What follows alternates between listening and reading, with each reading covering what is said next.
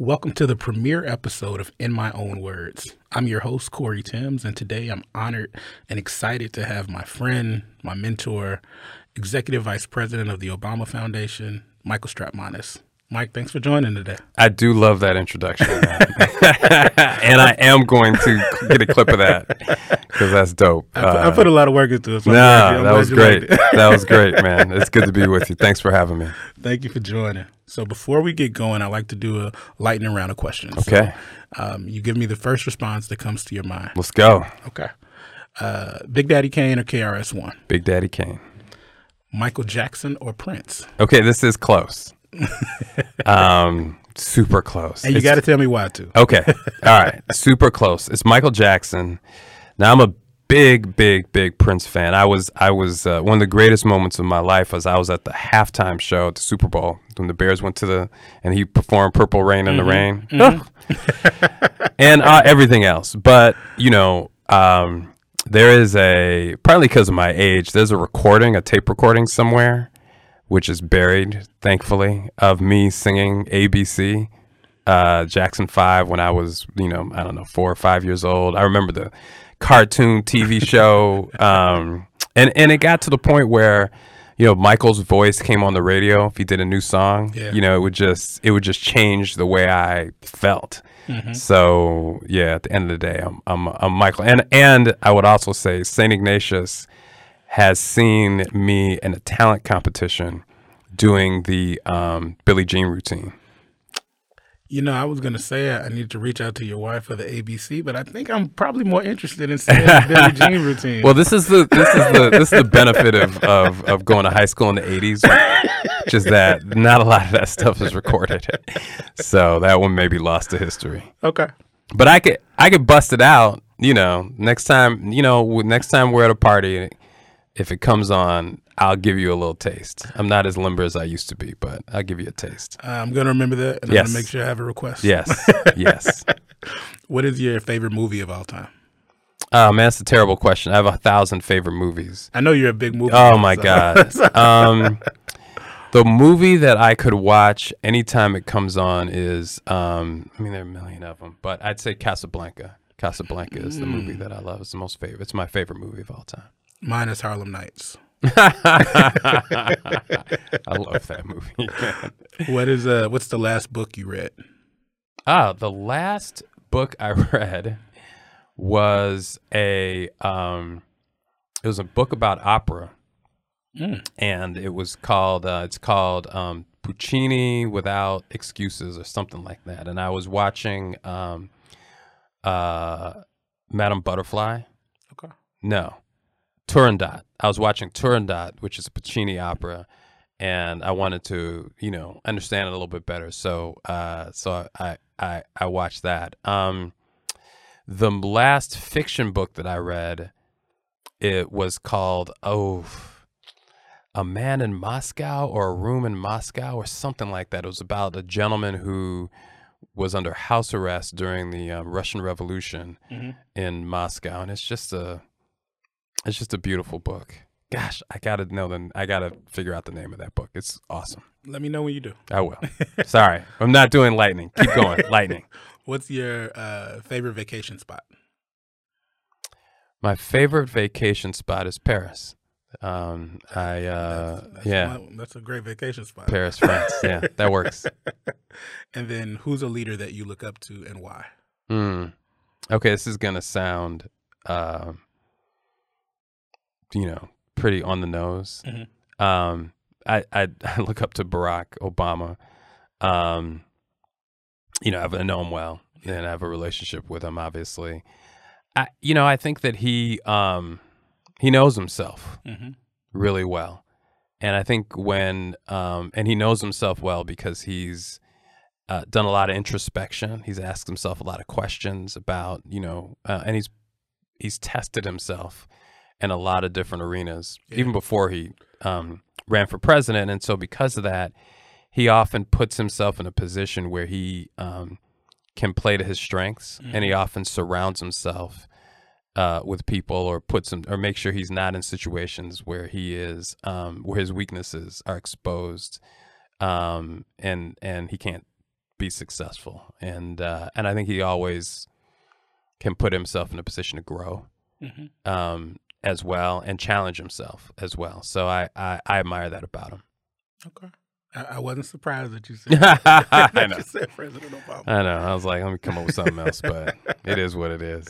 Last question is, what's a mantra that you live by and why? Be here now. Okay.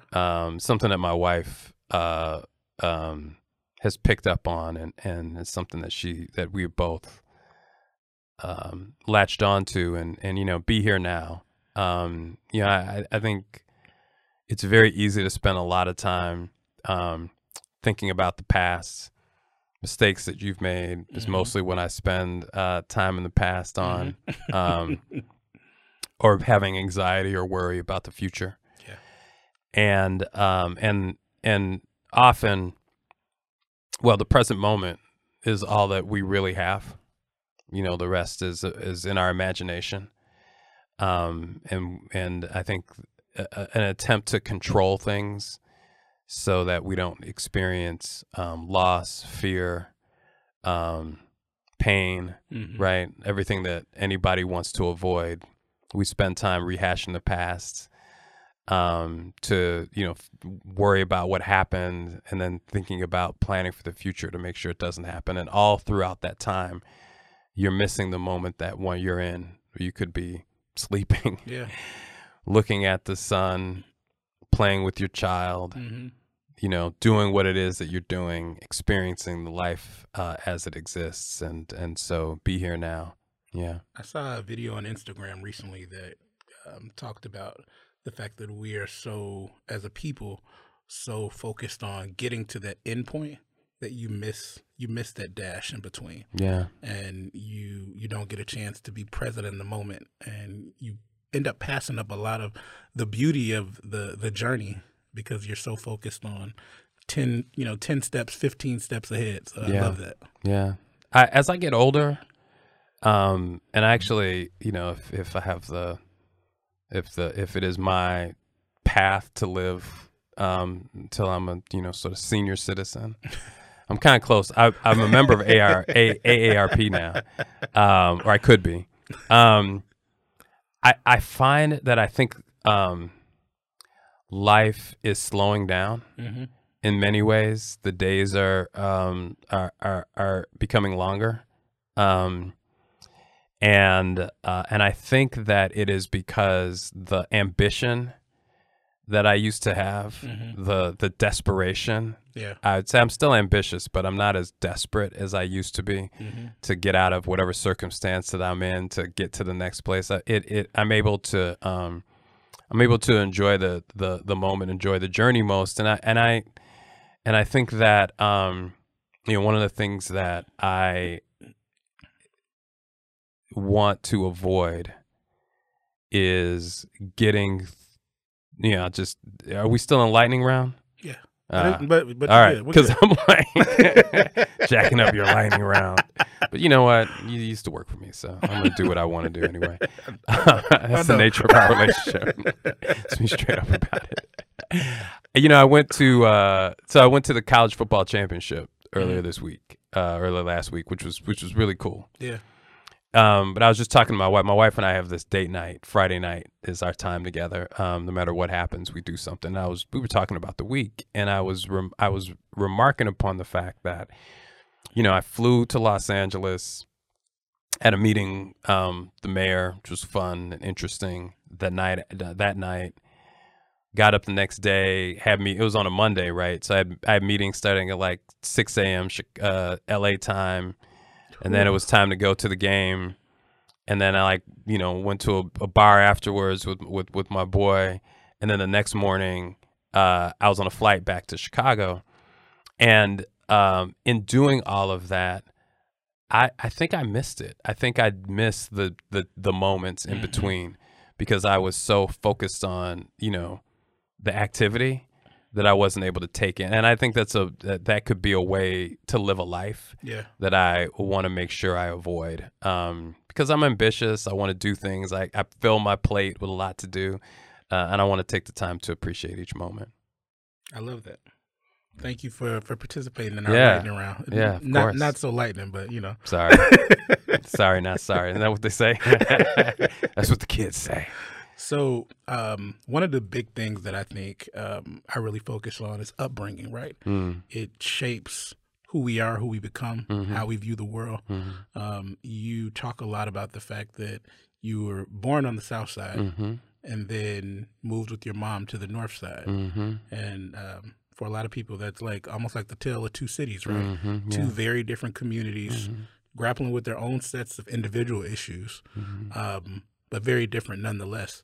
Talk to me about like childhood and how that transition, how you kind of managed that, and how important was like finding community as you were, you know, starting to come up and really take shape into who you wanted to be. You know, so I moved from the South Side when I was pretty young, but we would go back often mm-hmm. To visit, you know, to be dropped off in the summer, long weekends. And so I would spend, you know, days and weeks and months, you know, in the uptown neighborhood, which was a very mixed neighborhood. It's a lot of immigrants mm-hmm. Of all different kinds there. And then would spend days, you know, in the South Side, and sometimes entire summers, you know, on the South Side around 77th and Eberhardt, mm-hmm. you know, over near Chatham. And I think what ended up happening for me is, you know, I would try to find ways to fit in, right? You'd be playing with a group of kids who, you know, just playing football on the street in Uptown, right?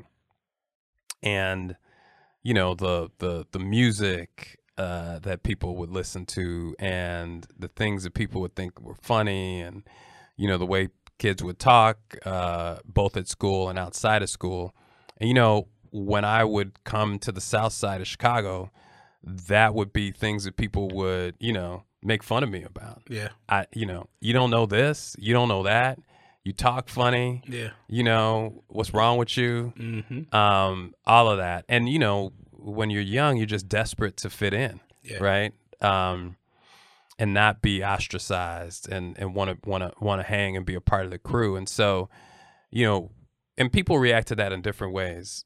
For me, I became a very intense student of how people talked. Mm-hmm.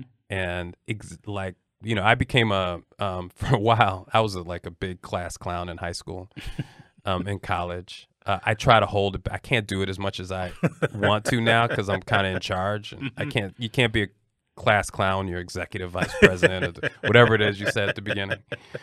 But still in my head. And so I do impressions. In fact, one of the great moments of my college life is, our teacher for one class, our statistics class, was absent. Mm-hmm. And I stood up and basically did the class for about 15 minutes and an impersonation of the teacher. But, you know, I learned all that so that I could seamlessly fit in mm-hmm. Wherever I was. And I think the challenge that I have faced, the growth path for me throughout my entire life, is for me to start to figure out and remember and learn who I am in all of that. Because I got very good at it. And so, you know, was one of those people that folk, you know, like to be around, like to help, and made people feel good, you know, all of that. But then I was lost in it. And so, yeah, and finding that, but it was all in the service of finding community. So I'm glad you used that word. I love that. So let's fast forward a little bit. You went to U of I for undergrad and then law school. And a lot of people know you from your time in the Obama administration. Mm-hmm. But a lot of folks don't know that you practiced for a few years before transitioning into the government political realm. Did you always know that you wanted to be an attorney? And then talk a little bit about the transition. I know Mrs. Obama speaks very freely about not feeling fulfilled in big law. and wanted to feel like she was giving back to her community. So she ended up going into government, and we see how her career like took off. So talk to me about your legal career and ultimately what made you decide to transition. Well, part of it was Mrs. Obama. You know, she had I'd met her as a college student, law student, and college student in between college and law. And she had become a mentor. And so I'd watched her leave the practice of law and find other things to do. So I was inspired by that. I my house was a house that was very attuned to the civil rights movement. My mother was a teacher. The first thing that I remember doing, my first political act, was being out with her when she was on strike. So you got started early. And so, and you know, they worked. My parents, my father, who adopted me when they got married. They got divorced later, but that's how I got this funny last name. Was also, they both taught at Jenner School, which was at Cabrini, and so, and they were there because they were compelled to be there and to make a difference. And so I grew up in a house that was very attuned to the community issues, making the world a better place. I was kind of one of the few kids in high school who was into the election of Harold Washington. I remember having a button, Harold Washington button, and I was really into it. But at the time, I was a theater major. I was a theater kid at high school, and I was a theater major in college. But while I was in high school, some prosecutors came in, and they did a street law class.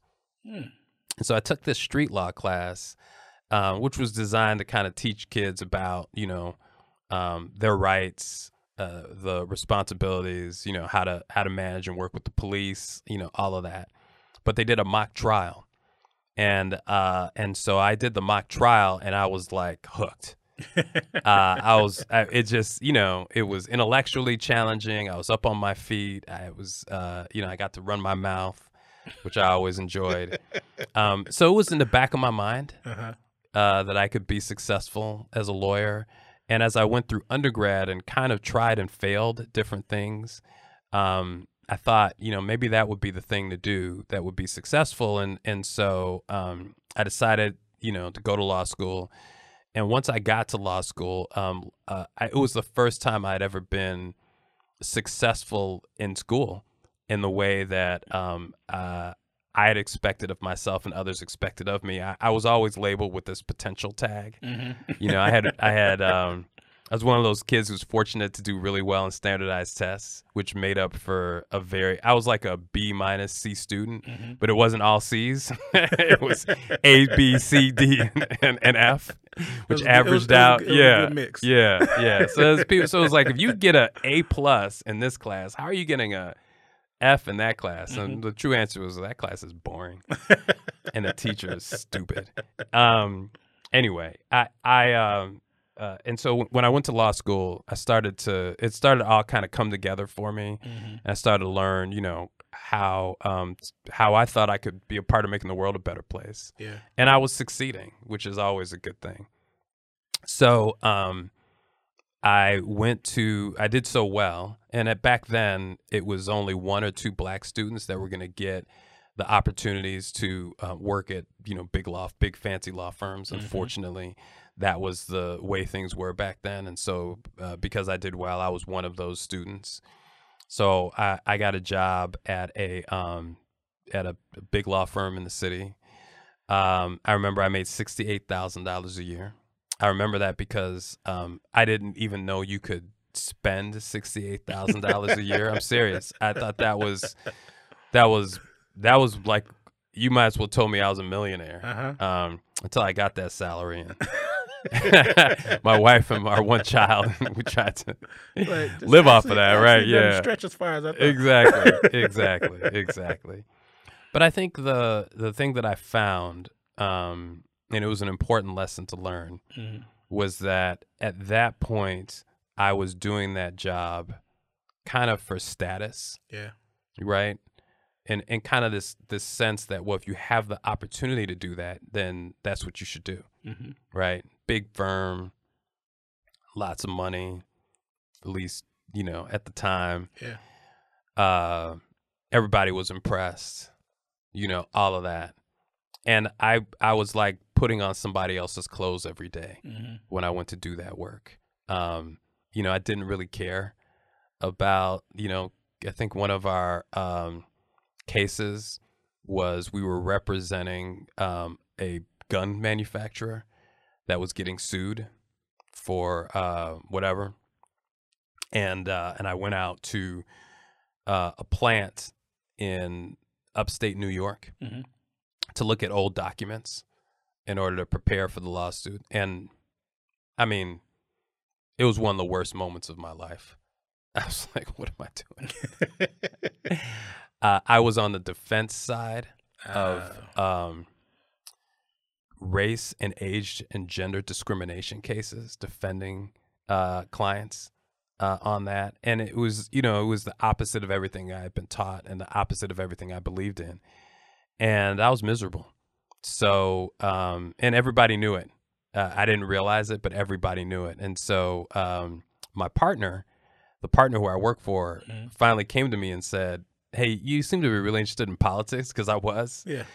And he knew someone who had worked in the Judiciary Committee in the Senate. And he said, you know, there are jobs in politics and in government that are legal jobs that you might be more might be happier at. And that really sage advice, though. It was, yeah. it was a guy's name was Paul Churner. Okay.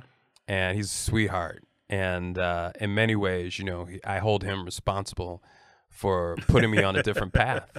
And it was his kindness and generosity of spirit that allowed me to do that. So, yeah. So you go into government. Yeah. And by the early 2000s, you were a legislative director for a former congressman. Mm-hmm. You were chief counsel for the U.S. Senate. I was a lobbyist. You were a lobbyist? Yeah. You navigated spaces that oftentimes don't look like you and I, you know, and sat at tables with folks that I'm sure didn't look like you or I. Mm-hmm. Did you ever experience kind of that imposter syndrome? You're sitting in these rooms with senators and congressmen and, you know, doing all of navigating your career. Like, how did you, as a young black kid from Chicago, navigate those spaces? You know, I'm going to tell you something that I haven't said before, and it makes me sad to say this out loud.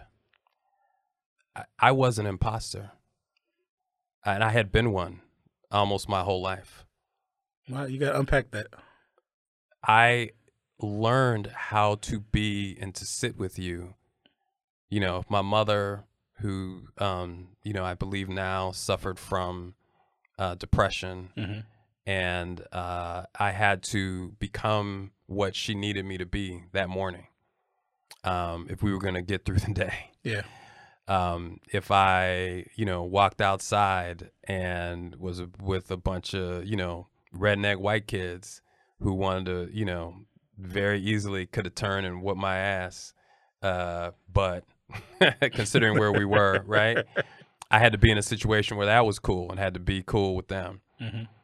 If I then was dropped on the South Side because then I walked outside with a bunch of other cats who, you know, very easily, if I said the wrong thing, was in the wrong space, would whoop my butt. Mm-hmm.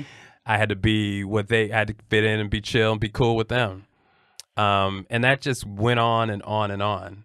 And so what I started to do was just kind of learn how to fake it and watch and learn and be in the situation that I was in.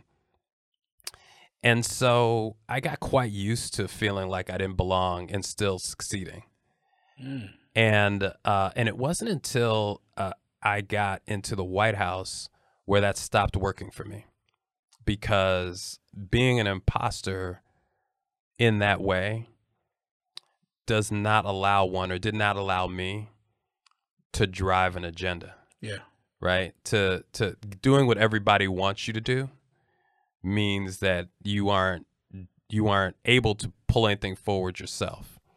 And at the point where I was in the White House working for my friend and my mentor and the first black president and the guy yeah. who's from Chicago and, you know, all of that, I we were in crisis. The economy was falling down around our ears, and I was going to say, how do you lean into it? Because now you're at the you're in the administration that has the world stage at your fingertips. So that is an enormous amount of pressure. And he was relying on me. Yeah. Because, you know, if you think about Barack Obama at the time, we did not have a national political operation or a policy operation, right? Mm-hmm. He hadn't, you know, Bill Clinton as an example had been, you know, governor, had been, you know, had all these roles. And so he was able to, for 20 years, he had been in national politics, right? He had all these people who could come in, who was part of his team. You know, we weren't. So 98% of the people in the White House met Barack Obama the day they started working for him. Mm-hmm. And the other 1% met him maybe during the campaign or after his speech at the Democratic Convention. And so there were very few people who knew him as well as I did. Yeah. And so you talked to this word earlier. I actually, through some help of an executive coach, came up with a mantra that I would use to settle my heart down, settle my head down, because I was, so the way it came up was we had a morning meeting, and Rahm Emanuel's, who you work with, is president's chief of staff, right? Mm-hmm. He's running that meeting. He is in everybody's face. Mm-hmm. At 7:45 in the morning, right? In your grill. What is going on? And they go around the table to report on what's happening. And it's, you know, David Axelrod, and the National Security Advisor is literally the former Supreme Commander of the Allied Forces of NATO, right? No pressure. Valerie Jarrett, right? Susan Rice. I mean, just ballers. Yeah. And then it comes to me, and I'm telling you, I was failing. I was like, so in my head, like, man, anything you're about to say is stupid.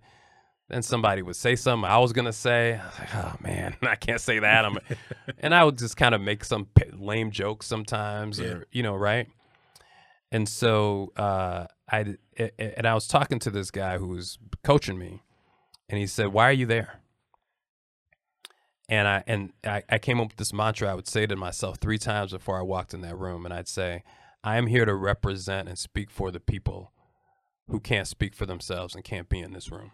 I love that. And I would say that 3 times, and I would center myself, and then I'd be able to participate, and that changed my whole experience. And I do that all the time now, in one small way or another. So you still do that? I do. I don't say a mantra anymore.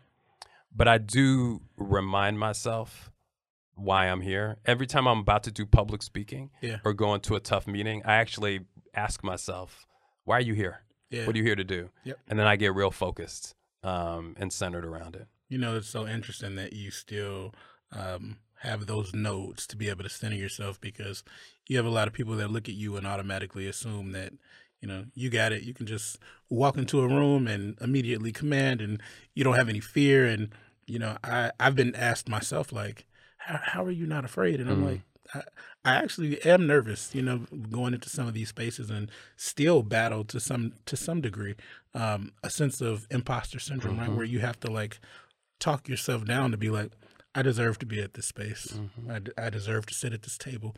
My voice matters. I'm speaking for other folks. And if I don't lean into that responsibility, then I'm doing not only myself a disservice, but my community a disservice. Right. So. Right. Yeah. A pastor of mine, that I went to, his church. He's really the one that, changed my relationship to Christ and my religion from something that was performative to something that was more real. Mm-hmm. And he told me that, to compare myself to others was really not only foolish, but it was almost sinful. Yeah. And I do it all the time anyway. But I do try to remember that, that I'm on my own journey, and that everything that I'm thinking, because when I feel uncomfortable in different situations, it's usually because I'm comparing myself to someone else. Mm-hmm. I think the thing that I really try to remember is that every time I do that, I'm guessing.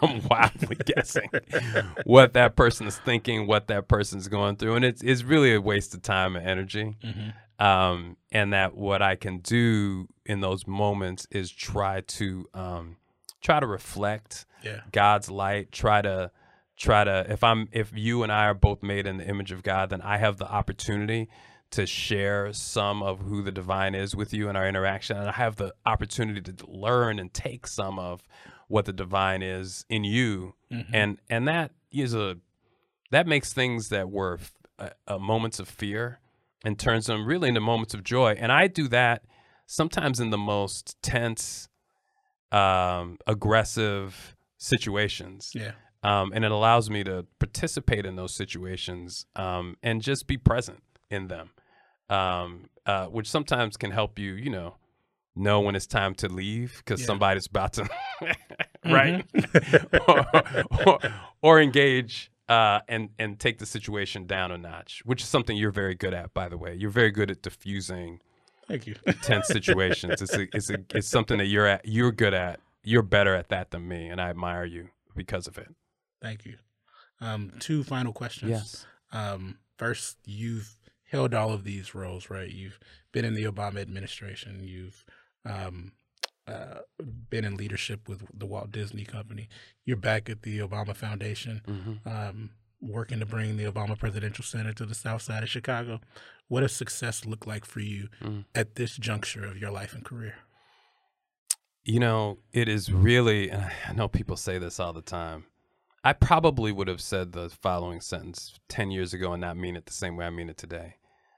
It really is about service. Mm-hmm. And I have found that in making sure that my employees and my team have the resources and the support that they need to thrive, that my colleagues have the benefit of my perspective and experience in the decisions that we have to make, that the people I come across get the idea and the experience that I'm bringing some of, the Obama magic mm-hmm. into their life, right? That I'm helping create this incredible, edifice experience is really what it's going to be, on the South Side of Chicago. Then, first of all, my days are amazing. It's actually my job. Yeah. So I'll have the resources and I'll be able to keep my job. And I found that people then want me to do other things. Yeah. So, hey man, could you, serve on this board? Hey man, can you, will you want to do this cool thing with me? Or I have a opportunity that I see that I want to get done and I want to work with people to do it. And people are like, I'd love to do that with you. Yeah. And so, it has become, the touchstone for success to me is to every day kind of engage in each moment mm-hmm. that I have in that way. I think the